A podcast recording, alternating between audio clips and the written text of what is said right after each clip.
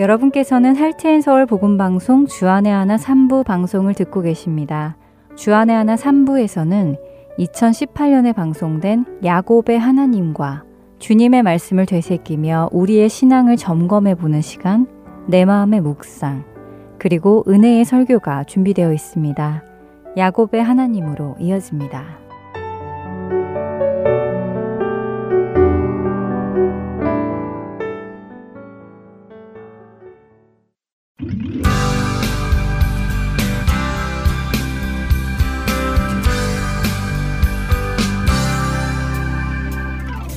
애청자 여러분 안녕하세요. 야곱의 하나님 진행의 민경은입니다. 네, 여러분 안녕하세요. 강승규입니다. 야곱의 하나님, 지난 시간부터 본격적으로 야곱의 이야기를 보기 시작했습니다. 예, 그렇습니다. 그 유명한 아버지 이삭을 속여서 장자의 축복을 받으려는 장면의 시작이었죠. 네, 그런데 우리가 흔히 생각해 오던 것과는 조금 차이가 있었어요. 네. 우리는 흔히 이삭이 이제 곧 죽을 때가 되어서 축복을 해주려고 했다고 생각을 했었는데, 네. 이 일 이후에도 약 40년을 더 산다고 하셨죠? 네, 그렇습니다. 뭐 물론 이삭이 정말 자신이 곧 죽을지 혹은 앞으로 몇십 년을 더 살지는 정확히 알 수 없으니 그렇게 일을 벌렸을 수도 있지요.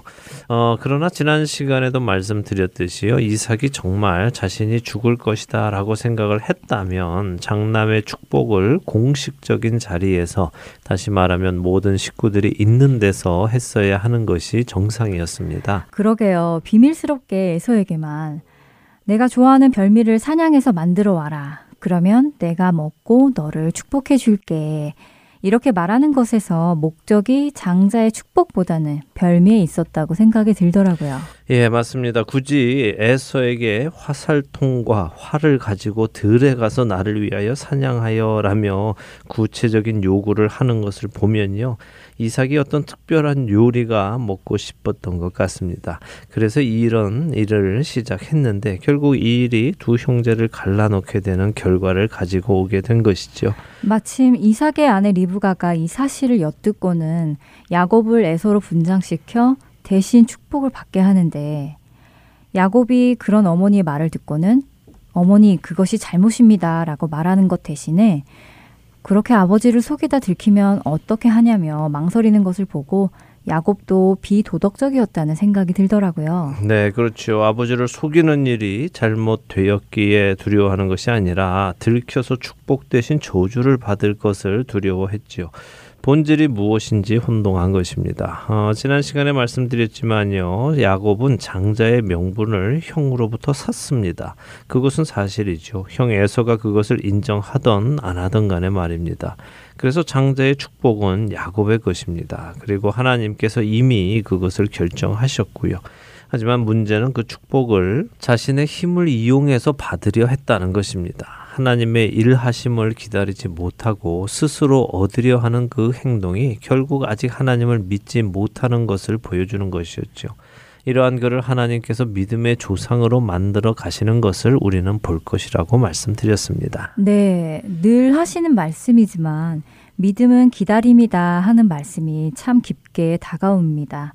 저부터도 믿음이 부족해서 기다리다가 마음이 흔들릴 때가 참 많아서요. 네, 처음부터 기다릴 수 있는 사람은 없습니다. 하나님을 알아가면서 믿음이 생기고 믿음이 생기면 그분의 신실하심을 믿고 기다릴 수 있지요.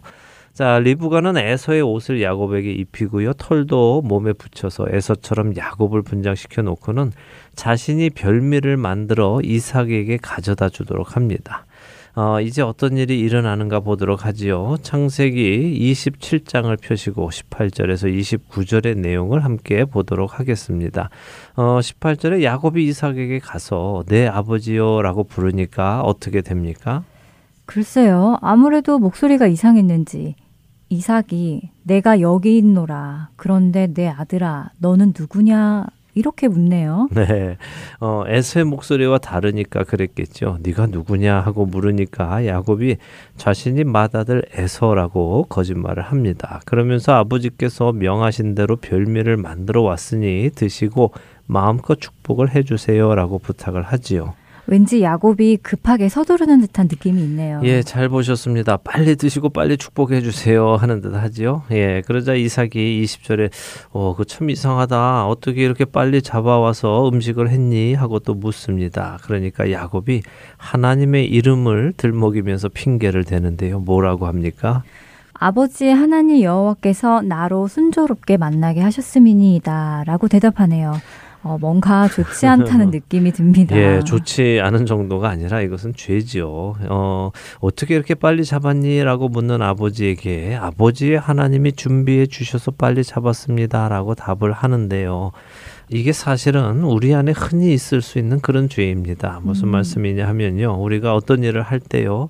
그것이 분명히 잘못된 것인 것을 알고 또 해서는 안 되는 것인 줄을 알면서도 내 마음에 또 욕심과 원함으로 인해서 그 일을 하게 되죠. 그러면서 누군가 왜 그런 일을 하십니까? 라고 물을 때, 아, 하나님이 시키셨습니다. 혹은 하나님이 그렇게 하라고 말씀하셨습니다. 또 하나님이 그런 마음을 주셨습니다. 라고 하면서 질문하는 사람을 막아버리는 경우가 있습니다. 음. 이렇게 막는 이유는요, 자기 마음에 이미 알고 있는 것입니다. 내가 이렇게 하나님의 권위로 이 일을 한다고 대답하면 사람들이 더 이상 질문을 할 수 없다는 것을 말입니다. 네, 하나님이 하신다는데 뭘 따지느냐 하는 것이군요. 예, 부끄럽지만 저도 여러 번 이런 경험이 있습니다.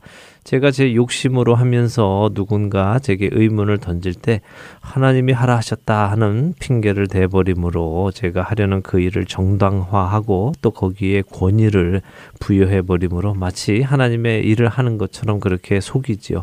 하지만 그 속에는 나의 욕심을 채우려는 죄를 많이 지어왔습니다.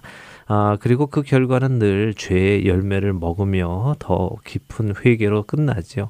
어, 하지만 또 하나님의 은혜로 그런 잘못 속에서도 하나님을 더 의지하게 되기도 합니다. 오늘 야곱의 이야기도 같은 과정을 겪게 됩니다.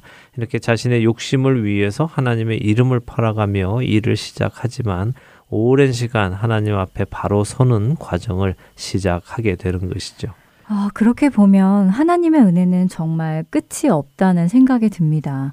하나님의 이름까지 팔아가며 거짓말을 했는데도 벌을 내리시기보다는 그 야곱을 깨닫게 하시고 세워 나가신다는 것이요. 네, 그것이 바로 측량할 수 없는 하나님의 은혜이죠. 자, 이렇게 하나님께서 사냥감을 쉽게 만나게 해 주셔서 금방 잡아왔습니다라고 거짓말을 하는 야곱의 음성이 이상했는지 21절에 이삭이 야곱에게 이리 가까이 와보라고 합니다.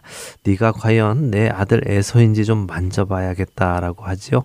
그리고는 22절에 어, 참 희한하다. 목소리는 야곱인데 손은 에서의 손이네 하면서 갸우뚱합니다. 그리고는 24절에 다시 한번 묻습니다. 네가 참 내 아들 에서냐라고요.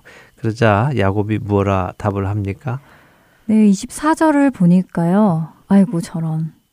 그러하니이다 하고 답을 하는군요. 예. 아유 마음이 어땠을까요? 아주 조마조마했겠죠. 네. 예, 들킬까봐 말입니다. 어, 이게 사실 보통 거짓말이 아니죠. 당시 문화에서 장자의 축복을 가로챈다는 것이 말입니다. 어, 요즘 우리가 사는 세상이야 하나님이 없다고 믿는 사람들이 더 많은 시대잖아요. 네. 종교가 없이 사는 사람들도 많이 있고요. 하지만 시간을 거슬러 올라가면요. 처음 사람은 하나님으로부터 직접 창조를 받았고 그분과 동행하며 에덴 동산에서 살았습니다. 비록 죄를 지어서 쫓겨났지만 하나님이 계신 것을 누구나 알고 있었지요. 노아의 때에 새롭게 시작된 인류 역시 하나님의 살아계심을 알았습니다. 그분이 물로 심판하신 것을 직접 경험한 사람들이었기 때문이죠. 또그 후에 바벨의 탑을 세웠던 사람들 역시 마찬가지입니다. 이들 모두는 하나님이 계신 것을 믿는 것이 아니라 알고 있었습니다. 음. 문제는 하나님이 계신 것을 아는데 하나님 섬기기를 싫어했고 오히려 다른 신들을 만들어내서 섬겼던 것이죠. 어쨌든 제가 드리려는 말씀은 야곱 당시 사람들에게 신과 종교 그리고 이 축복은 아주 중요하고 생활에 밀접한 일이었다는 말씀을 드리는 것입니다. 말씀을 들어보니 그렇네요. 우리가 사는 이 시대는 오랜 세월이 지나서 또 과학이 발전하다 보니 신적 존재에 대해 믿지 않는 사람들이 많아지게 되었지만 처음부터 그런 것은 아니었군요. 네, 처음부터 그렇지는 않았지요. 예, 자 다시 본문을 생각해 보겠습니다. 야곱이 아주 조마조마해하면서 이삭의 질문을 대답을 했습니다. 어, 지금 한국어 성경으로 보면 이 부분이 얼마나 우스운 장면인지 잘 볼 수가 없는데요. 어, 이삭이 24절에 네가 참 내 아들 에서냐라고 물었을 때 한국어 성경은 야곱의 대답이 그러하니이다라고 되어 있습니다. 현대인의 성경 같은 경우는 네 그렇습니다 이렇게 번역이 되어 있습니다만 히브리 원어로 보면요. 아니라는 아주 짧게 내뱉는 한마디의 소리입니다. 아니라는 히브리어는 한국어로 번역하면 저 혹은 나라는 의미죠. 그러니까 이삭이 네가 정말 내 아들 에서냐라고 했을 때 네, 제가 에서입니다라고 말을 하지 않고요. 아주 짧게 네 하고 답을 했다는 것입니다.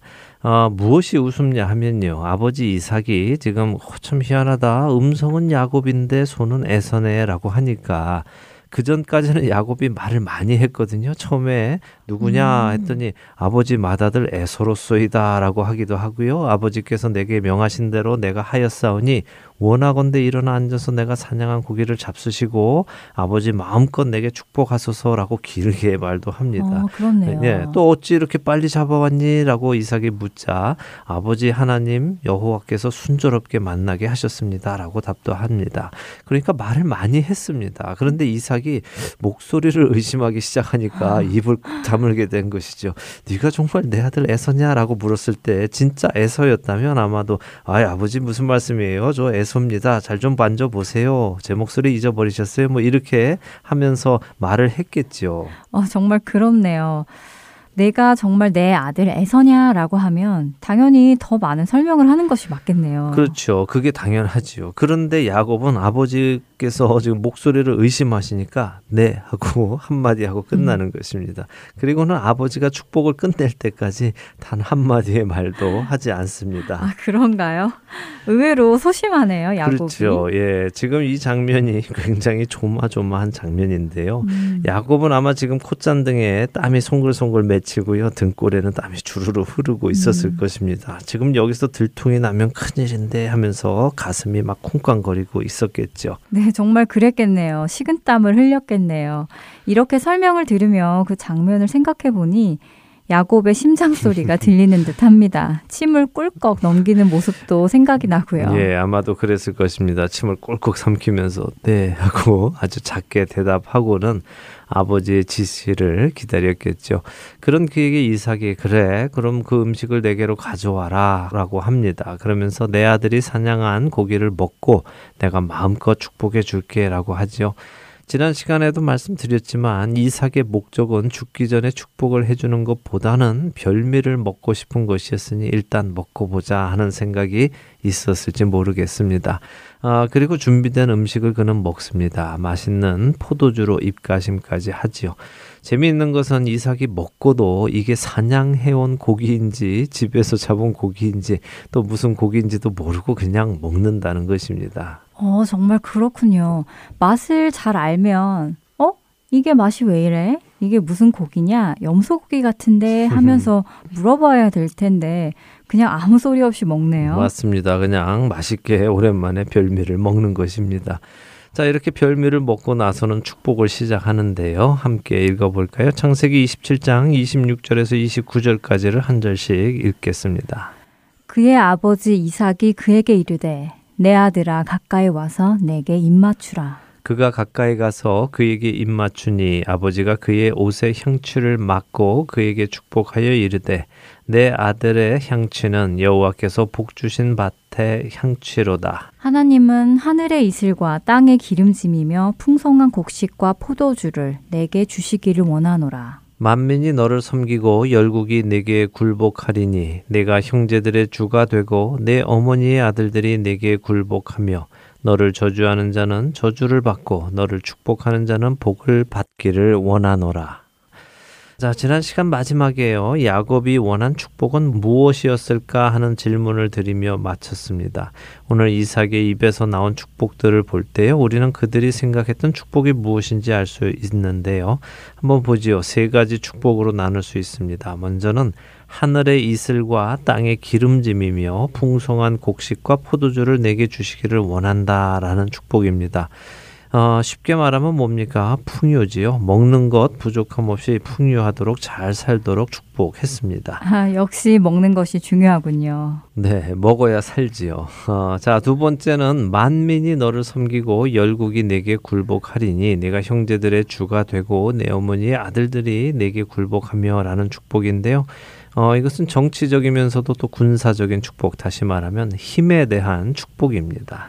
잘 먹고 힘과 명예가 함께하라는 축복이군요. 예, 이 시대에 살고 있는 우리들이 구하는 축복과 별 차이가 없지요. 네. 예, 자, 세 번째 축복은 아브라함에게 주어졌던 축복 중 하나인데요. 너를 저주하는 자는 저주를 받고 너를 축복하는 자는 복을 받기 원한다 하는 축복입니다. 하나님께서 아브라함에게 해주신 그 축복이 이삭에게 전해졌을 테고요. 이삭에게 전해진 그 축복을 이삭이 지금 자기 맏아들 에서에게 해주는 것이죠. 이로 보면 이삭은 에서를 장남으로 생각하고 있고 에서를 통해 아브라함의 축복의 계보가 이어져 가야 한다고 생각했던 것으로 추측할 수 있습니다. 자, 말씀드린 대로 그들이 생각했던 축복과 우리가 요즘 생각하는 축복에는 큰 차이가 없습니다. 먹고 사는 걱정 없고 남들보다 위에 있어서 눌리지 않고 오히려 그들을 부리면서 살고 하나님의 전적인 보호 아래에서 나를 해할 자 없이 살아가는 것이 우리가 생각하는 복과 같습니다. 또 이삭도 그것을 복으로 생각했고요. 야곱도 마찬가지입니다. 조금 후에 보면은 큰아들 에서도 어, 마찬가지입니다. 그러나 과연 이것이 하나님께서 주시기 원했던 축복인가 우리는 정확하게 보아야 합니다. 지난 시간 나눈 대로 축복에 대한 우리의 이해가 하나님이 하신 말씀과 다르다면 문제이잖아요. 네, 문제죠. 지금 나열한 것들 풍요, 힘, 안전 이런 것들은 물론 축복입니다. 그런데 이것들을 받는 것이 목적인가 하는 생각 생각을 해 보아야 하는 것입니다. 창세기 12장에 가면 하나님께서 아브라함을 직접 축복하시는 장면이 나옵니다. 우리가 그 장면을 다시 한번 보면서 비교를 해보지요. 창세기 12장 2절과 3절입니다. 내가 너로 큰 민족을 이루고 내게 복을 주어 내 이름을 창대하게 하리니 너는 복이 될지라 너를 축복하는 자에게는 내가 복을 내리고 너를 저주하는 자에게는 내가 저주하리니 땅의 모든 족속이 너로 말미암아 복을 얻을 것이라 하신지라. 자, 지금 이삭이 야곱에게 해준 축복과 많이 비슷합니다. 큰 민족을 이루고 이름이 창대하게 되고 너를 축복하는 자가 축복받고 너를 저주하는 자는 저주를 받는다. 그렇네요. 큰 민족을 이루는 풍요와 이름이 창대해지는 힘, 그리고 아브라함을 지켜주시는 안전까지 표현은 달라도 그 본질은 같네요. 네, 같습니다. 그런데 한 가지가 더 있죠. 네, 땅의 모든 족속이 너로 말미암아 복을 얻을 것이다 하신 말씀이군요. 바로 말씀하셨습니다. 땅의 모든 족속이 너로 말미암아 복을 얻을 것이다 하는 말씀의 의미는 무엇인지 우리가 이미 다 잘 알고 있습니다. 결국 아브라함을 통해 오는 구세주 예수 그리스도를 통해 땅의 모든 민족이 하나님께 복을 얻게 된다는 예언적인 말씀이시죠. 자, 그렇다면 인간을 향한 하나님의 궁극적인 목적은 무엇인가라는 것을 생각해 본다면 그것은 이 땅에서의 장수와 풍요, 안전이라기보다는 이 땅에서의 장수와 풍요 그리고 안전의 원형인 하나님 나라의 삶이라는 것이죠. 이 땅에서의 축복은 천국에서 우리가 받을 축복의 한 샘플이란 말입니다. 하나님은 그 샘플을 아브라함과 이삭과 야곱을 통해 우리에게 보여주시고 그 세상으로 인도하실 것을 우리로 알게 하시는 것이죠. 민경원 아나운서 화장품 사실 때 종종 샘플 받으시죠? 네, 받지요. 아주 요긴하겠습니다. 그 샘플 많이 받으시려고 하지요? 네, 많이 받아놓으려 합니다. 많이 받아놓으면 두고두고 쓸 수 있으니까요. 가능하면 받을 수 있을 때 많이 받아두려 하지요. 네, 뭐 충분히 이해합니다. 그런데 누군가 그 민경원 아나운서에게 그 화장품 샘플이 아니라 원본을 무제한으로 준다면 그 샘플을 받기 위해서 노력하시겠습니까? 아니요.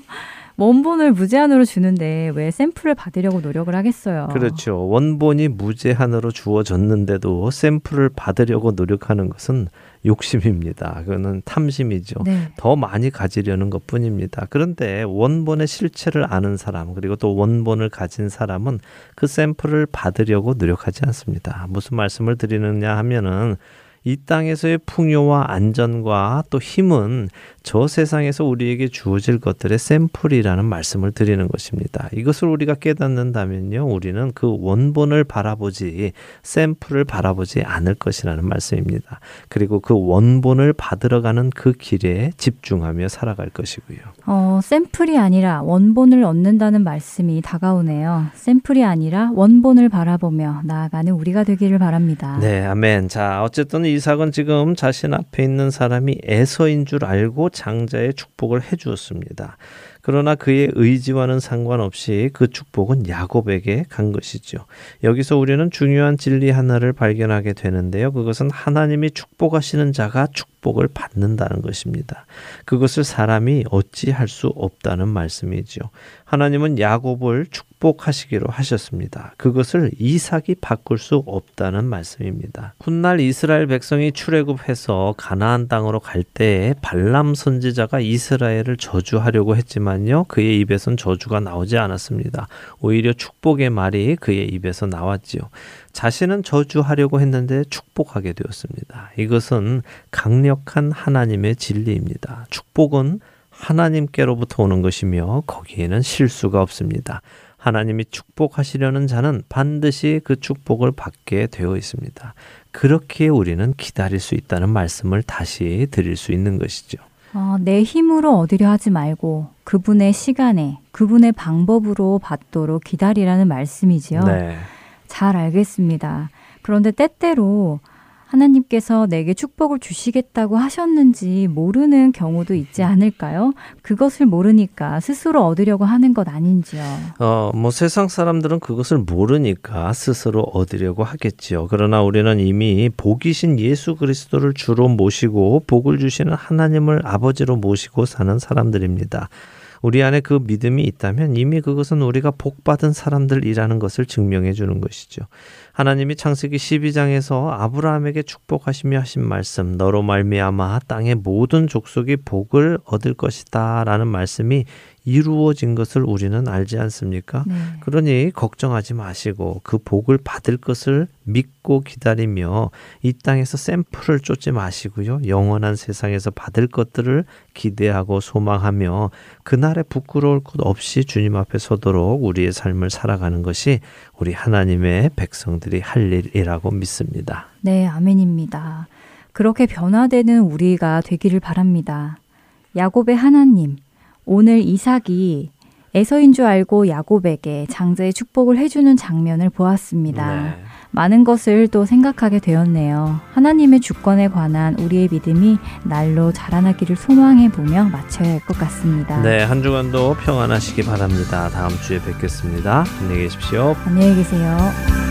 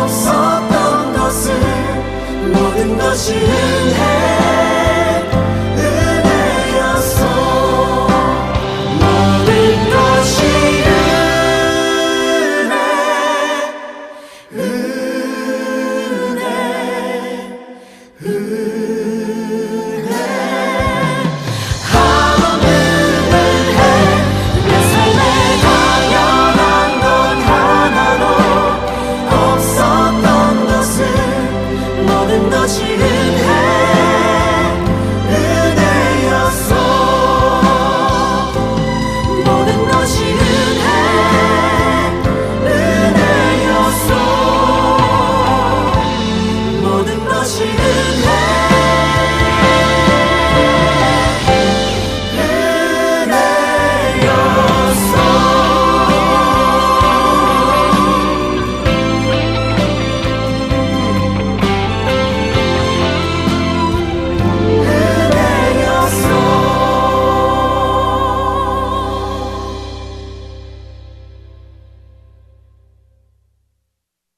이어서 내 마음의 묵상 함께 들으시겠습니다.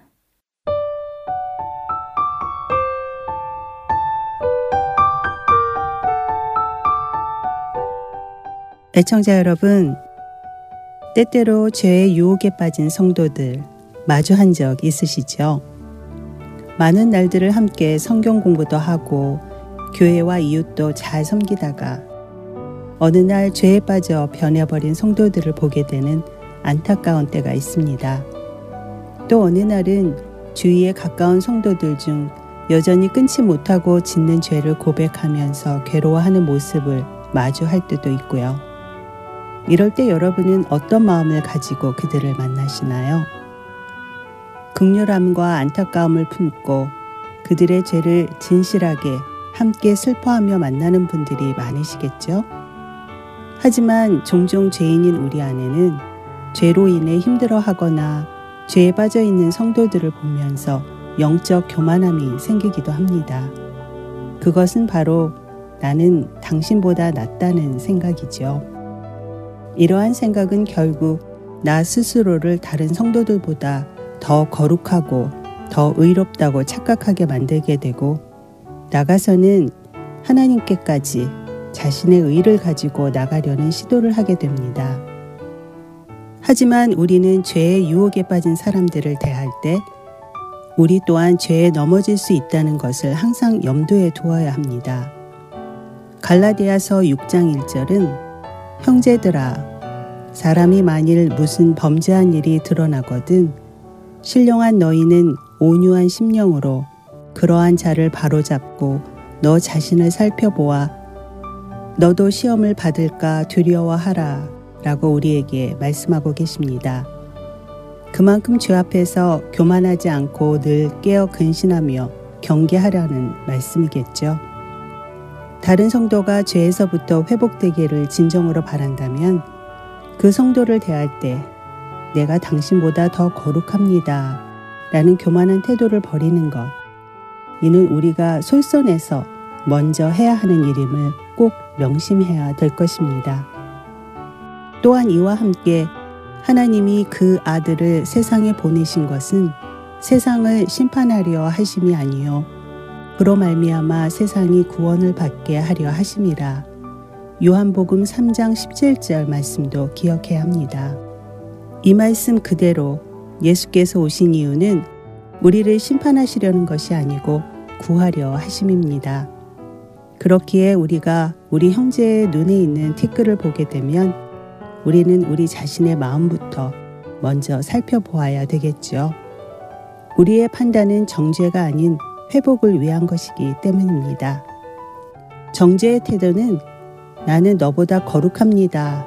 라는 교만을 품고 있기 때문에 절대로 세상 구원하러 오신 그분의 뜻과는 맞지 않습니다. 회복이 아닌 불화와 파탄만이 그 결과이기 때문이죠. 우리가 진정 회복을 바란다면 겸손하고 부드럽게 그리고 온유함으로 해야 하지 않을까요? 주님, 나는 어떤 유혹에도 안전하다는 생각으로부터 넘어지지 않게 늘 성령 안에서 깨어있게 해주세요. 제 마음과 생각을 인도해 주시기를 기도합니다.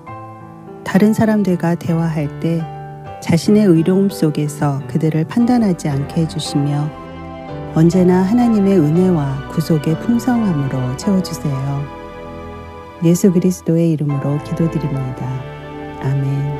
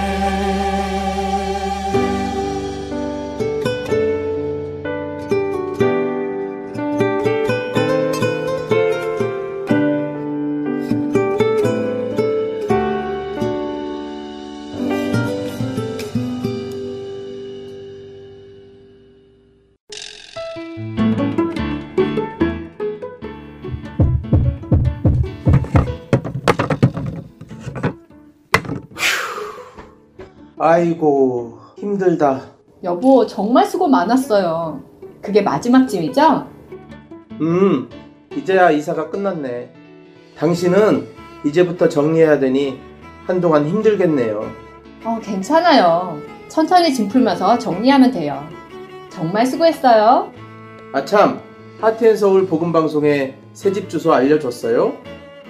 짐은 천천히 풀어도 되지만 집 주소 바뀐 것은 빨리 알려줘야 CD가 배달이 오죠. 어머, 이사하느라 정신이 없어서 깜빡했네요. 지금 당장 전화해서 알려드려야겠어요. 602-866-8999 주소나 전화가 변경되었을 때 저희에게 알려주시면 큰 도움이 됩니다. 불필요한 CD 반송과 귀한 후원금도 낭비하지 않게 됩니다. 바쁘시더라도 꼭 연락 주세요. 연락 주실 전화번호는 602-866-8999입니다. 이메일이나 카톡으로 연락 주셔도 됩니다.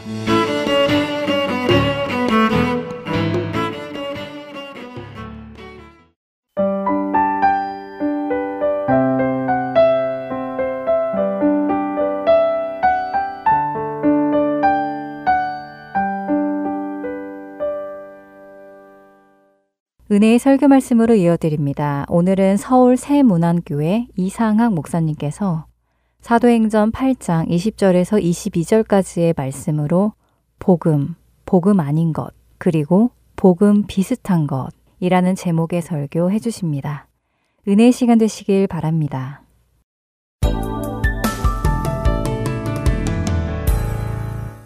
하나님께서 오늘 우리에게 주시는 말씀은 사도행전 8장 20절부터 22절까지 말씀입니다. 베드로가 이르되 내가 하나님의 선물을 돈 주고 살 줄로 생각하였으니 내 은과 내가 함께 망할지어다. 하나님 앞에서 내 마음이 바르지 못하니 이 도에는 내가 관계도 없고 분깃될 것도 없느니라. 그러므로 너의 이 악함을 회개하고 죽게 기도하라. 혹 마음에 품은 것을 사하여 주시리라. 아멘. 신학교 졸업을 앞둔 전도사님이 기도를 하고 있었습니다.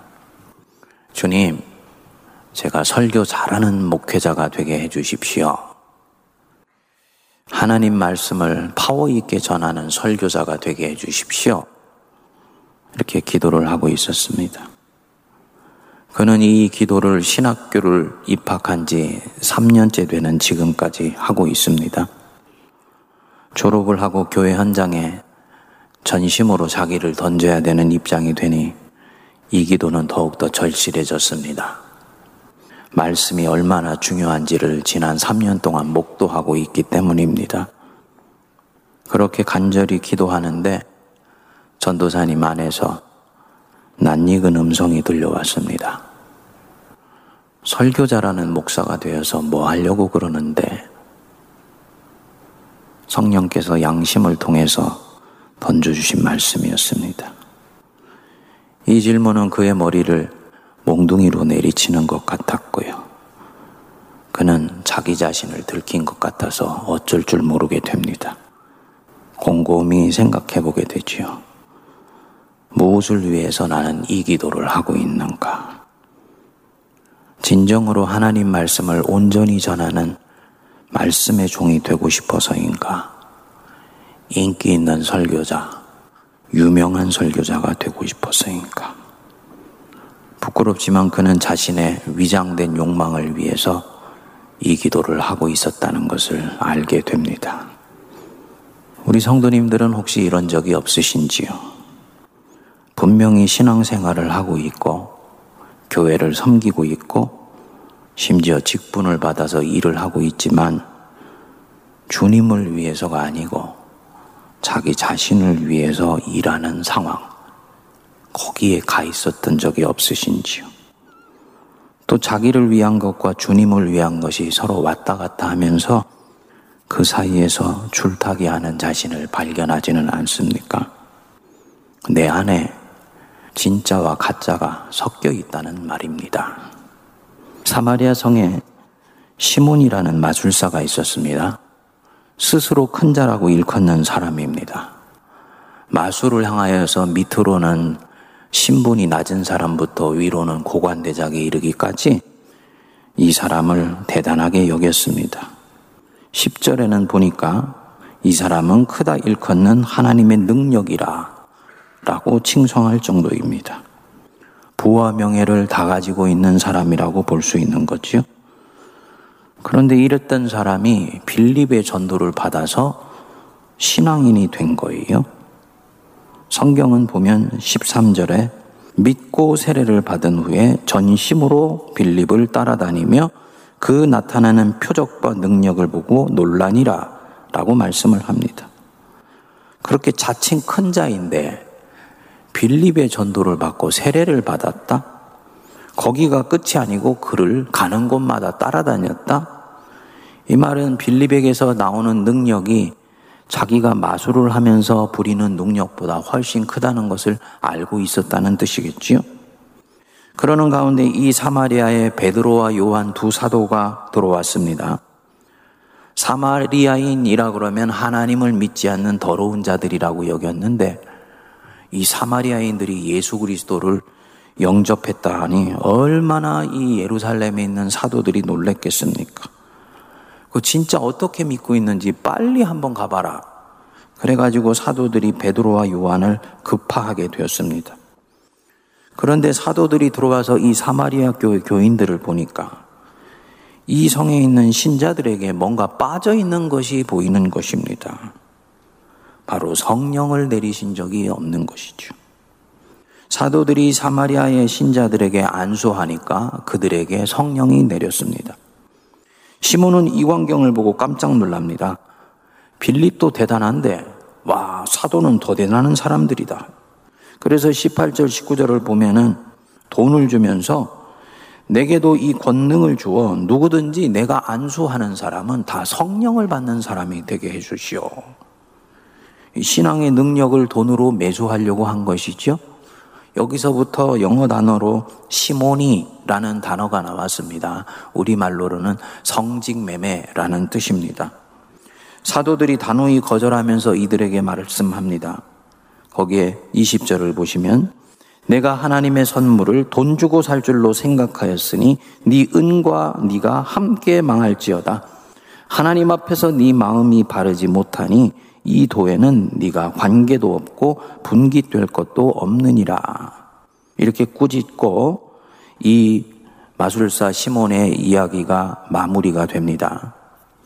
이 장면은 표면적으로 보면 돈으로 성령을 살려고 하는 이 어리석은 행동이 얼마나 불경스러운 것인지를 보여주는 것 같습니다만 사실 성경 안으로 깊이 들어가 보면 이 시몬의 이야기는 굉장히 중요한 진실 하나를 우리에게 보여줍니다.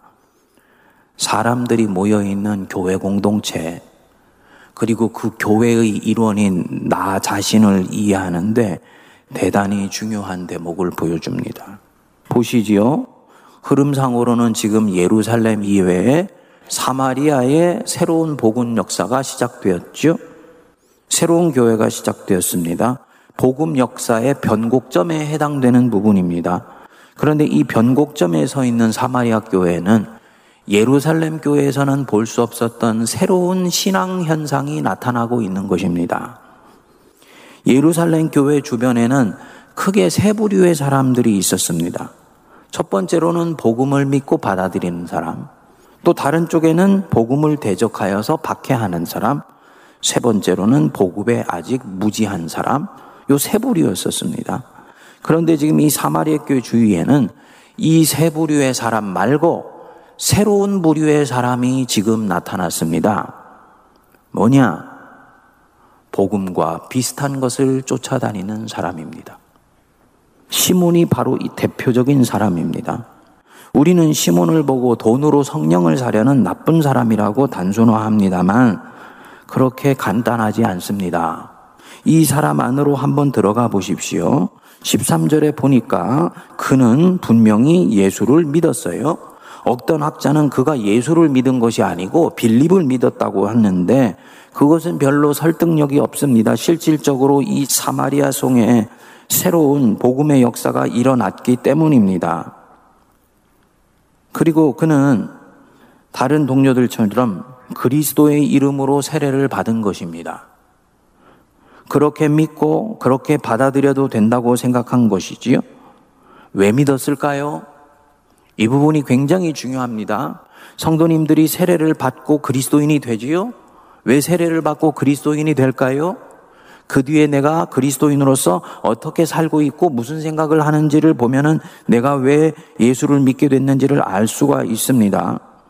그는 신앙인이 되고 난 후에 자신이 왜 믿었는지 명료하게 이후에 나타나게 됩니다. 믿고 난 이후에 전심으로 빌립을 따라다닙니다. 어디로 빌립이 가든지 빌립을 졸졸졸졸 쫓아다녀요. 그리고 빌립이 보이는 그 표적과 능력에 놀랍니다. 이 사람의 관심이 지금 어디에 가 있는 것입니까? 표적과 능력에 가 있는 것입니다.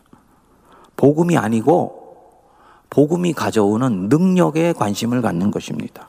복음이 가져오는 파워에 훨씬 관심이 많은 거예요. 그가 믿는 이유, 사도가 이 성에 왔을 때, 그래서 성령을 주었을 때 더욱 분명해졌습니다. 성령을 내리는 능력을 돈으로 사려고 합니다. 그가 지금 무엇을 하고 있는 것입니까?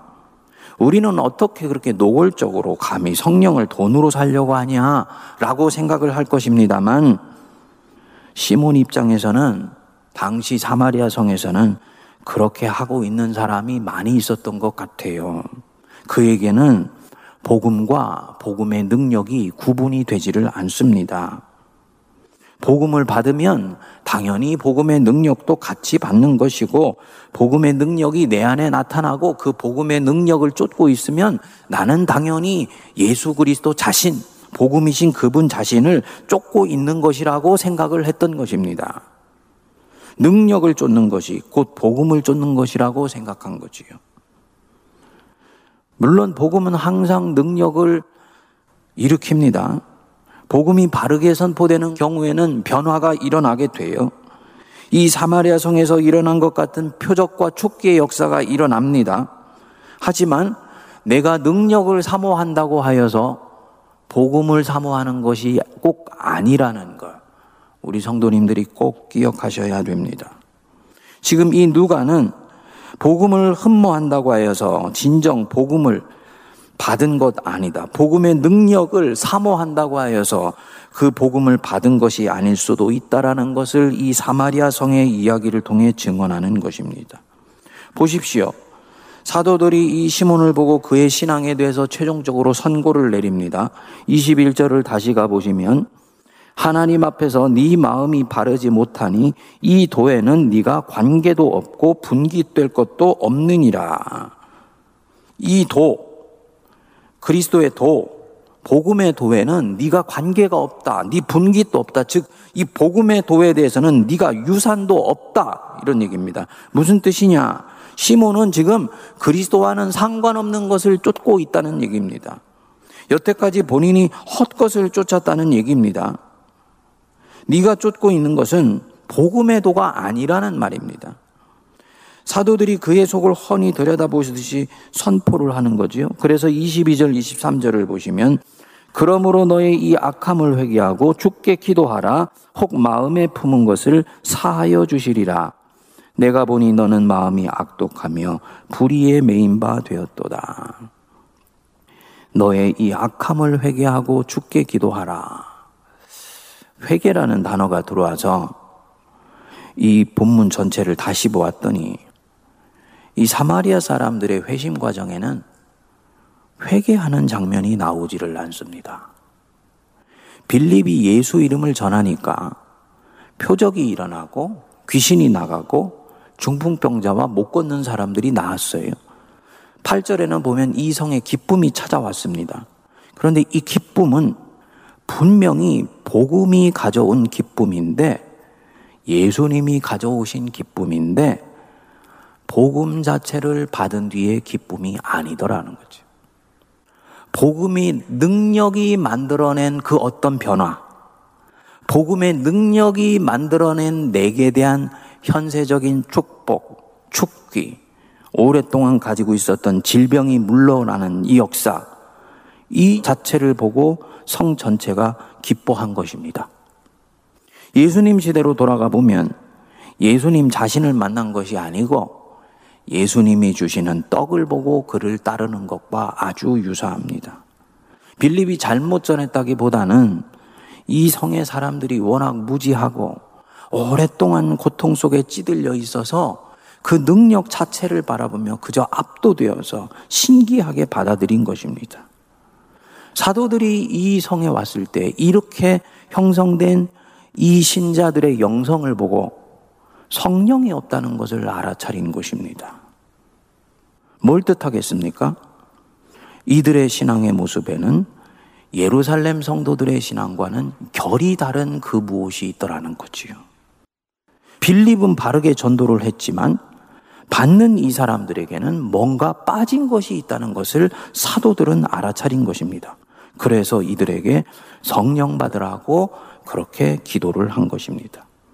성령을 받았다면 반드시 일어나야 되는 그 어떤 변화가 이 사마리아 교인들에게는 보이지를 않은 것입니다.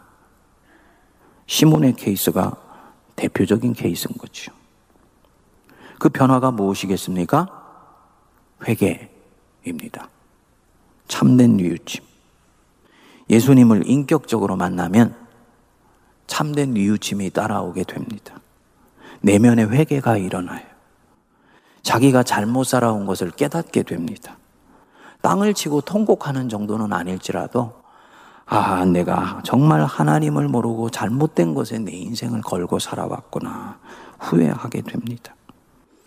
성령이 들어오시면 모든 사람에게 일어나는 일이에요. 세상과 하나님 사이에서 줄타기 하면서 살아왔구나 하고 깨닫게 되고 후회하게 됩니다.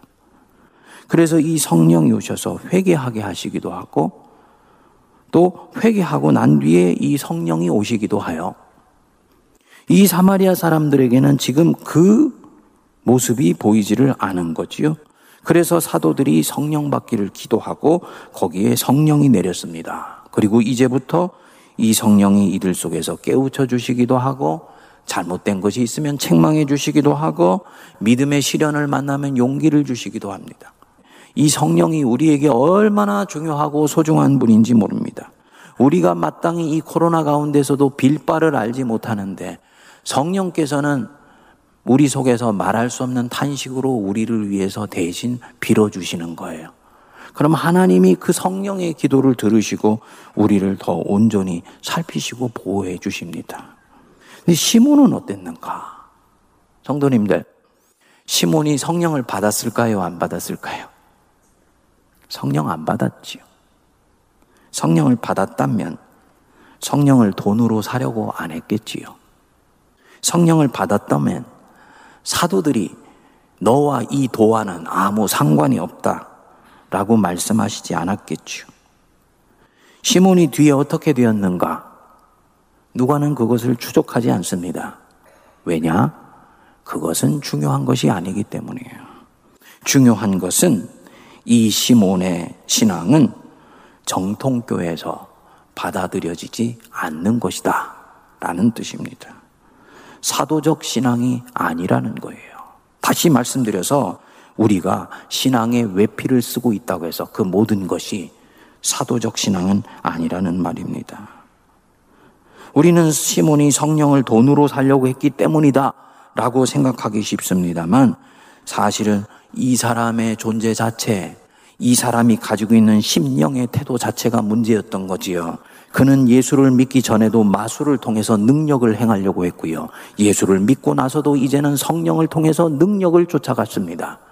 그의 마음의 태도는 전혀 변하지를 않았던 것입니다.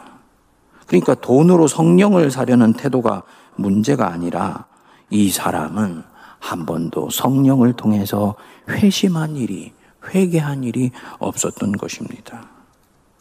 이 시몬이 어떤 자냐?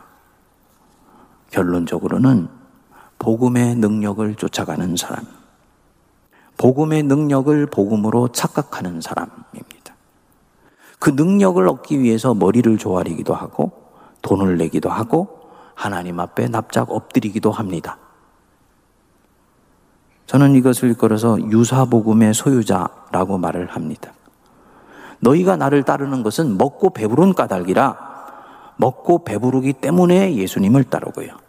더욱더 먹고 배부르기 위해서, 더 큰 능력을 얻기 위해서, 더 크게 성공하고 싶어서, 더 크게 번영하고 싶어서, 복음의 능력을 활용하는 신앙도 교회 안에 수없이 많습니다. 우리 자신 안에 이 신앙이 들어와 있어요. 제 안에도 들어와 있습니다. 그리고 이 시몬의 신앙이 오늘까지 한국 교회를 부흥하게 만들었던 중요한 요인의 하나가 되었습니다. 종교사회학적으로는 보면 신기하게도 70년도부터 80년대까지 경제 개발이 시작되고 산업화와 도시화로 한국 경제가 급속하게 발전할 때 바로 이 시기와 한국 교회가 대부흥을 경험했던 때가 정확하게 궤적을 같이 합니다. 1970년대에서 80년대 사이에는 1년에 개신교 신자가 10만 명씩 증가를 했습니다.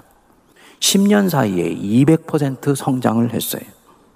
1980년대에는 한 서울에 있는 여자대학교 학생들에게 남편의 장례 직장으로 가장 선호하는 직장이 뭡니까? 라고 물었더니 1위가 목회자였던 적도 있습니다. 당시 교회의 힘이 세상에 어떻게 비춰졌는지를 전형적으로 보여줍니다. 그런데 신기하게도 한국교회 이런 대부흥이 종말을 구하고 교회에서 서서히 사람이 빠져나가기 시작한 시기가 90년대 이후에 고도 성장이 끝난 때와 또 정확하게 궤적을 같이 합니다.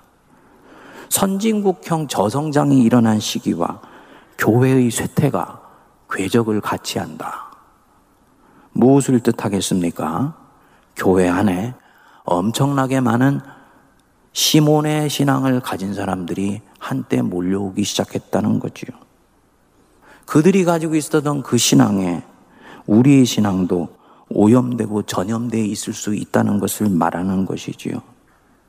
이것은 1903년에서 7년에 선교사들이 주도했던 대부흥이나 1907년의 평양 대부흥 운동과는 결이 다른 것입니다. 이때는요, 철저하게 회개가 모든 부흥의 시작이었어요.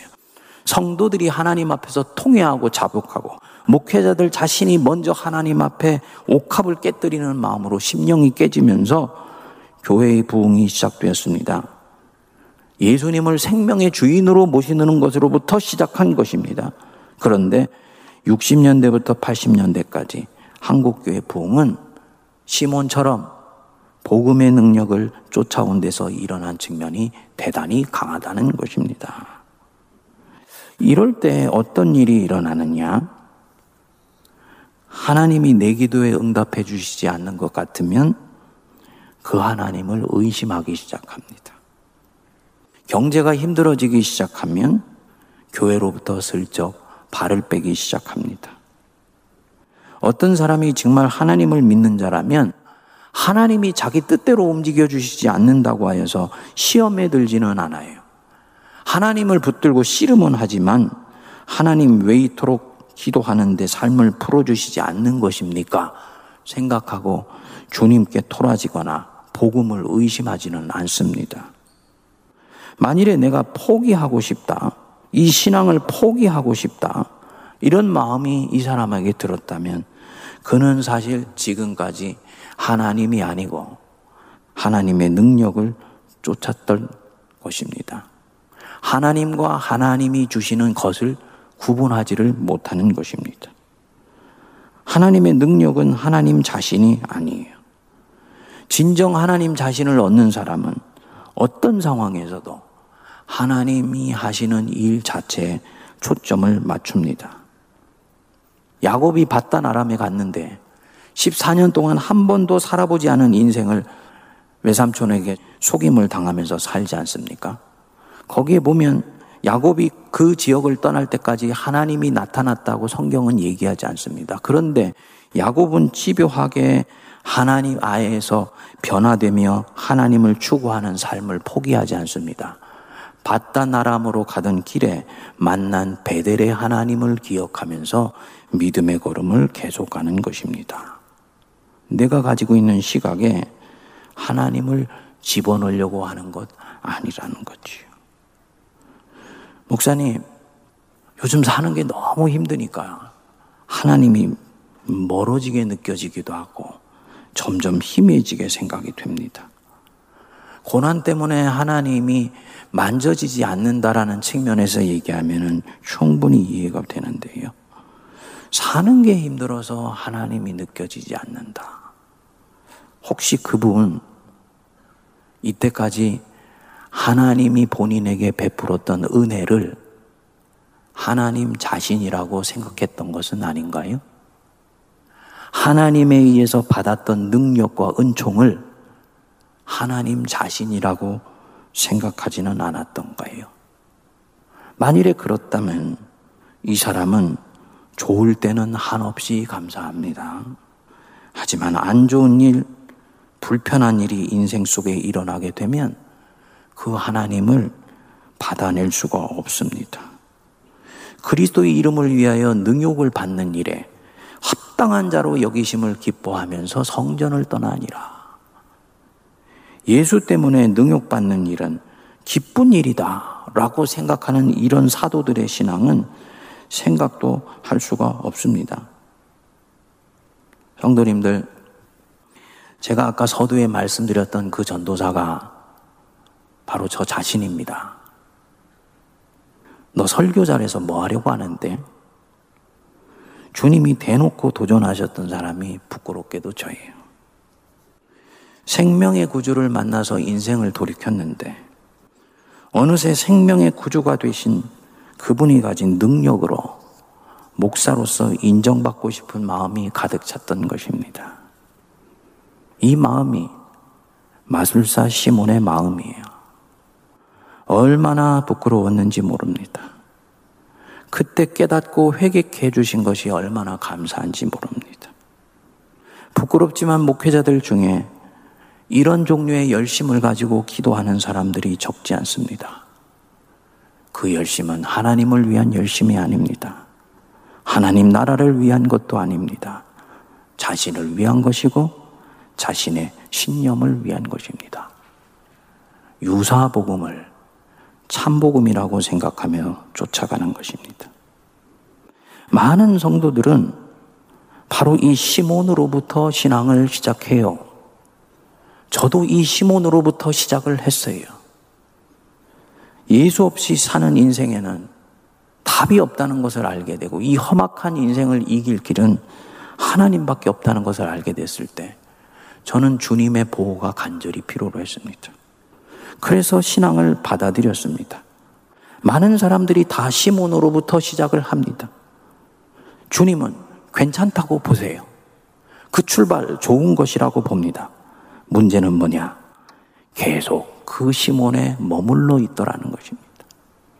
그분의 능력만 내가 소유하고 그 능력과 은혜에 의해서 삶만 좋아지면 된다고 생각을 하는 것이지 주님이 진정으로 우리에게 주시려는 복음에는 점점 관심이 없어지는 것입니다. 이 사마리아 땅에 있었던 시몬의 동료들은 세례를 받고 성령을 받았지 않습니까?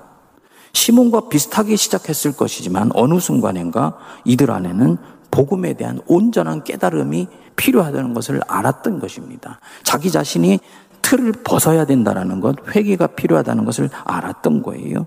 하지만 시몬은 끝까지 그 길로 가지 않고 능력만 쫓습니다. 결국은 복음과는 아무 상관이 없는 사람이 됐습니다. 우리 안에 이 시몬이 들어있지 않은지 한번 살펴보시기 바랍니다.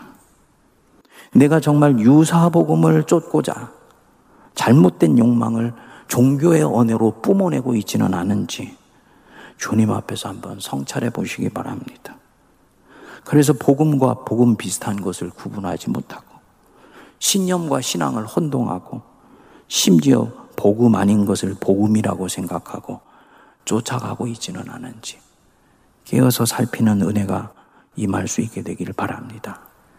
이 코로나19는 이런 면에서 내가 무엇을 쫓아가고 있는지를 잘 보여주었습니다. 아까 우리 그 영상에서 청년이 얘기를 했지요? 다른 것 다 제하고 하나님 한 분과 교제하는 것들이 참으로 힘들다라는 것들을 내가 알게 되었다. 그것은 굉장히 중요한 깨달음이에요. 그 형제는 교회의 본질이 무엇이라는 것을 이제 알게 된 것입니다. 교회 본질이 무엇입니까? 예배당이 아니에요. 교회 본질은 다른 어떤 것도 아니고 교회 토대가 되시는 예수 그리스도 한 분이십니다. 이 예수 그리스도 한 분 위에 신앙의 토대를 쌓아 올라왔던 사람은 예배당에 와서 예배를 드리건 디지털 미디어를 통해서 예배를 드리건 성령께서 어김없이 자기 심령 속에 하시는 말씀을 듣습니다.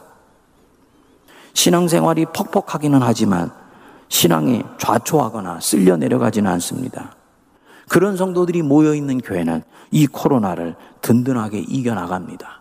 반면에 교회를 본질 위에 세우지 아니하고 목회를 기교와 테크닉으로 하며 프로그램을 통해서 무엇인가 성도들을 모으려고 했던 교회는 그런 것들이 전혀 작동하지 않는 상황이기 때문에 교회가 너무너무나 힘들고 어렵게 느낄 것입니다. 뭘 얘기를 하는 거냐? 이 코로나19는 주님이 교회를, 교회된 성도를 하나님 자신 위에 쌓아 올라가도록 우리를 초대하는 자리라는 것입니다. 믿으시기 바랍니다. 내 안에 시몬의 그림자가 있다. 한다면 오늘 사도들이 하시는 말씀에서 어미 경계를 받으셔야 됩니다. 네가 이 그리스도의 도와 관계도 없고 뜰 것도 없는 그 방향으로 가던 것을 이제는 멈추고 오직 하나님 한 분과 그분의 나라를 쫓아가는 사람이 되라.